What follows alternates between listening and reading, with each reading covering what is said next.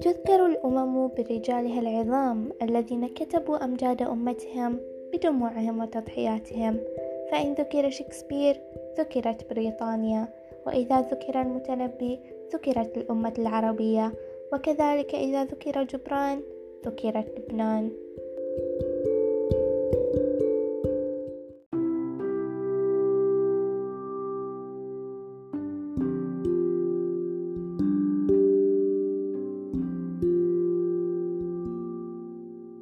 غنيا عن التعريف هو جبران. جبران بن خليل بن جبران بن ميخائيل بن سعد. هو كاتب لبناني الأصل ولد في مدينة بشري في شمال لبنان بسنة 1883 ثم انتقل إلى الولايات المتحدة الأمريكية في سنة 1895 ليبدأ مسيرته الأدبية باللغتين العربية والإنجليزية. فقطين بوسطن ثم رحل إلى بيروت للتعليم لمدة أربع سنوات. وسافر إلى باريس في عام 1908 ثم عاد مجددا إلى نيويورك حتى توفي في 1931 بسبب السل وتليف الكبد.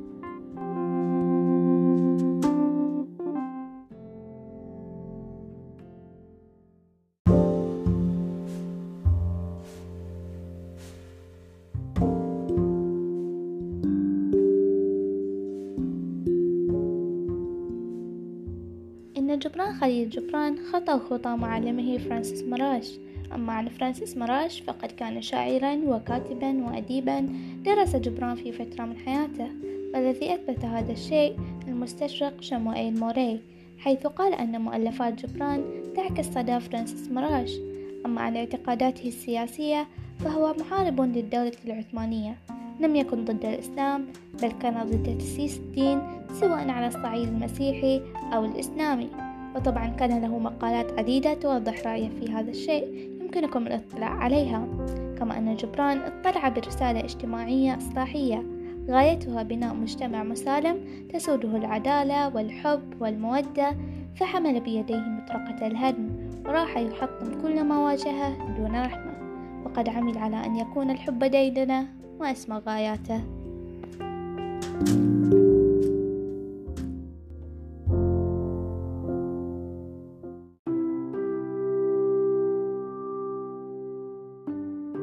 مؤلفاته كانت عديدة ولكن أشهرها كان كتابه النبي الذي ألفه في 1923 كان عبارة عن مجموعة من المقالات الشعرية تتضمن الفلسفة وتغطي مواضيع متعددة كالحب الزواج الألم والعواطف والأشياء التي يتعرض لها الإنسان في حياته عامة. كان كتاب جميل ولكن بالنسبة لي أشوف أن في مؤلفات أفضل منها الجبران. راح أذكرها في نهاية هذا البودكاست مع رأيي الشخصي. طبعا في بداية البودكاست أحب أكون الشخص المحايد اللي يعطيك الأفكار وأنت أيها المستمع تقرر في أي جانب أنت.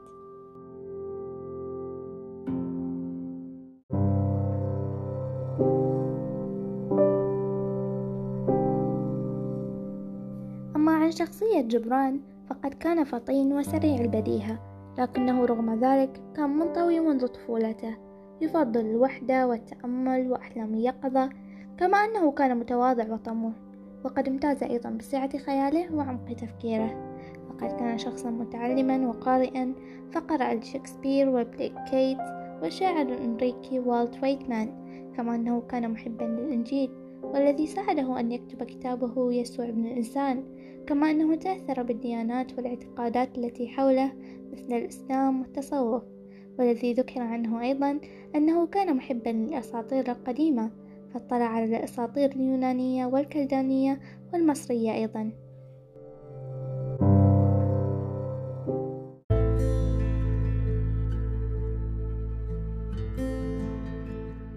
جبران خليل جبران عرف بكتاباته وأدبه ولكنه كان رساما أيضا.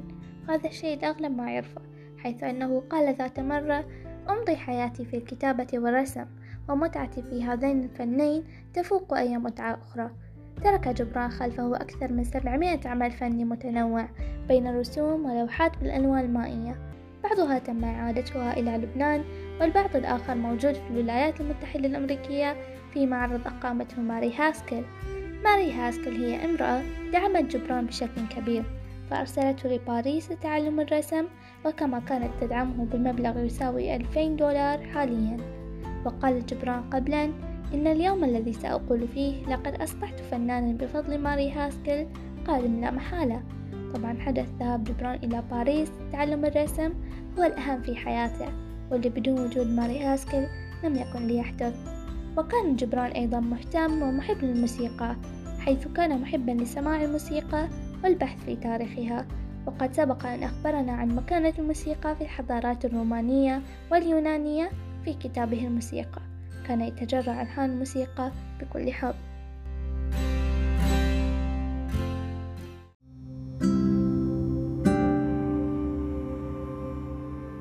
فيما بعد تم تأسيس الرابطة القلمية وهي رابطة أدبية تأسست في نيويورك وضمت العديد من الأدباء.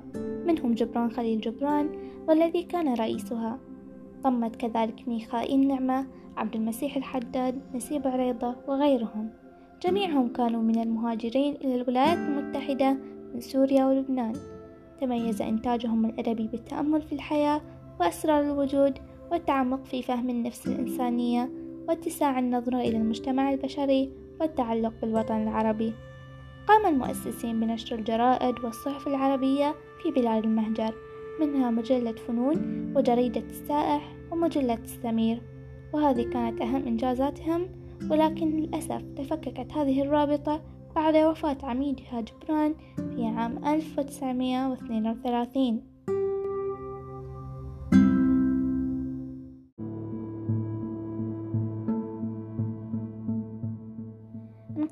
كتب جبران إلى لغتين العربية والإنجليزية أي العربية والمعربة. أما الكتب العربية فكانت نبذة في فن الموسيقى 1905 عرائس المروج 1905 الأرواح المتمردة 1908 الأجنحة المتكسرة 1912 دمعة وابتسامة 1914 المواكب 1919 العواصف 1920 البدائع والطرائف 1923 أما عن مؤلفاته الإنجليزية التي تم ترجمتها إلى العربية أي المعربة فهي المجنون الصادر عام 1918 السابق 1920 النبي 1923 رمل وزبد 1926 يسوع ابن الإنسان 1928 وآلهة الأرض 1931 والكتابين الذي أصدرا بعد وفاته وهما التائه 1932 وحديقة النبي 1933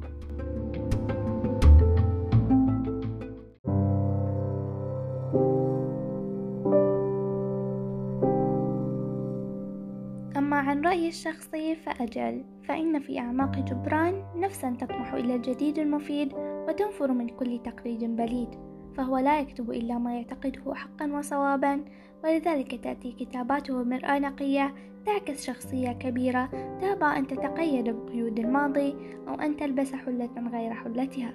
فهو قد كان رجلا مصلحا يمتاز برحابة الصدر وطول الأناة ليغير نمط الحياة.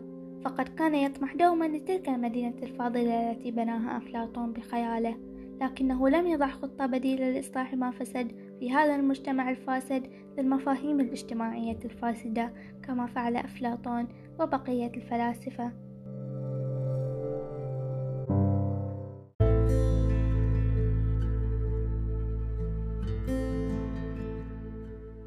أما عن أفضل كتبه بالنسبة لي فهم الأجنحة المتكسرة الأرواح المتمردة ويسوع ابن الإنسان. أما الكتاب الأول الأجنحة المتكسرة فهو كتاب استلهم جبران عنوانه من حديث خاضه مع والدته قبل وفاتها. أخبرته فيه بأنه لو لم يولد لكان الآن ملاكا في السماء. فأجابها جبران بأنه ما زال ملاكا. فسألته أين هي أجنحتك إذا؟ فرد عليها بعد أن وضع يديه على كتفيه. ها هي متكسرة. أما الكتاب فقد كان يناقش الكثير من المواضيع الإنسانية مثل الأمومة والحب والثروة والكآبة. أما عن الكتاب الثاني فهو الأرواح المتمردة وهو مجموعة مكونة من أربعة قصص تتضمن كيفية تمرد الأرواح على القوانين والعادات والتقاليد القاسية التي تقيد بها حرية الإنسان وتقلل من أهمية فكره وآرائه. وعلى نقيض ذلك تمنح حقوق لفئة أخرى من الناس حيث جمعت هذه القصص ونشرت لأول مرة في مدينة نيويورك في عام 1908 وهي وردة الهاني وصراخ القبور ومضجع العروس وخليل الكافر.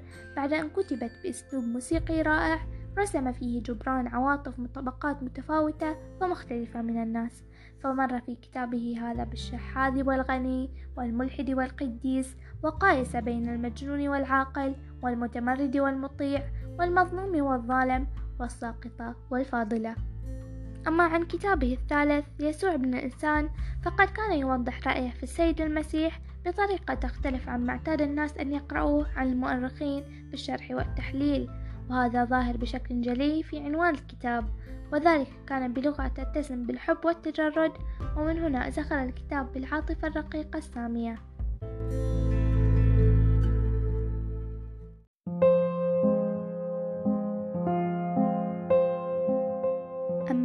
فسأشارك معكم أفضل المقتطفات التي جمعتها شخصيا من كتب جبران.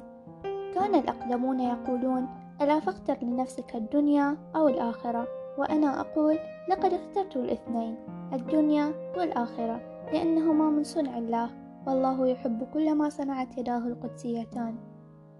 أنا القلب البشري قد حبست في ظلمة سنن الجامعة فضعفت وقيدت بسلاسل الأوهام فاحتضرت. وأهملت في زوايا غي المدينة فقضيت. ولسان الإنسانية منعقد وعيونها ناشفة وهي تبتسم. إذا كانت الغباوة العمياء قاطنة في جوار العواطف المستيقظة تكون الغباوة أقسى من الهاوية وأمر من الموت. لم يبق لي من ذلك الحلم الجميل سوى تذكارات موجعة ترفرف كالأجنحة غير المنظورة حول رأسي.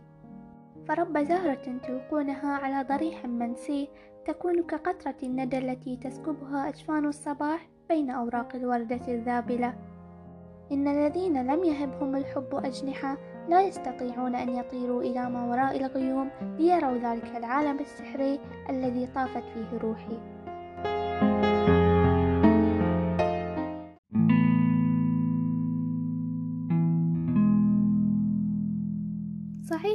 كتب جبران عامة تميل إلى الدين المسيحي كون جبران مسيحيا. ولكن لو قسمنا الدين على أثوابه الخارجية لكان جبران كافرا وكنت مخطئة لقراءة هذه الكتب. ولكننا لو نظرنا في الدين إلى جوهره دون قشوره لرأينا أن جبران في طليعة المؤمنين العاملين على نشر الحقيقة الأزلية المجردة من زخرفة الوهم وبهرجة الرسم متحلية بجلباب فتان من الفن الخالد. Thank you.